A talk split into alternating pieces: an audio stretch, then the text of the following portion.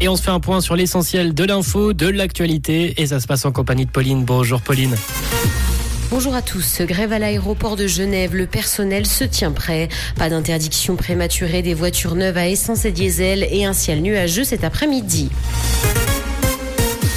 Grève à l'aéroport de Genève. Le personnel se tient prêt. 150 personnes étaient déjà réunies ce matin pour accueillir le conseil d'administration avant le vote de la réforme des salaires qui est très décrié.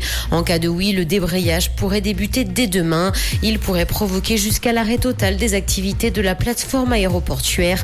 Les fouilles de passagers ne seront ainsi plus assurées, ni la sécurité sur les pistes. La nouvelle politique salariale met fin à l'augmentation linéaire des salaires et prévoit une augmentation basée sur les Pas d'interdiction prématurée des voitures neuves à essence et diesel. Le Conseil fédéral a adopté un rapport préconisant une transition progressive vers des transports sans énergie fossile d'ici 2050.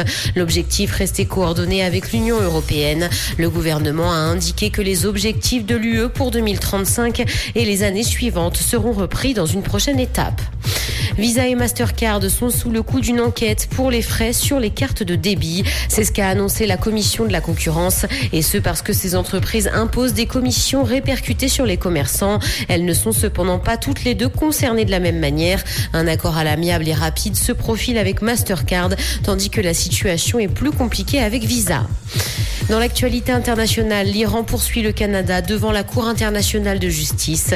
L'Iran reproche au pays d'avoir permis dans sa législation aux victimes d'attentats terroristes de réclamer devant ses tribunaux des dédommagements à Téhéran. Il demande donc à la Cour internationale de justice basée à La Haye d'obliger Ottawa à abroger cette loi adoptée en 2012. Les liens diplomatiques sont de leur côté rompus entre les deux nations.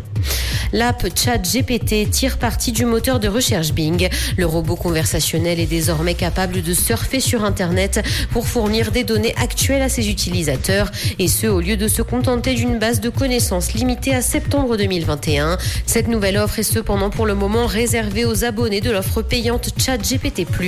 Ils peuvent ainsi permettre à l'intelligence artificielle de naviguer sur Bing. Musique, Madonna a été hospitalisée pour une grave infection bactérienne.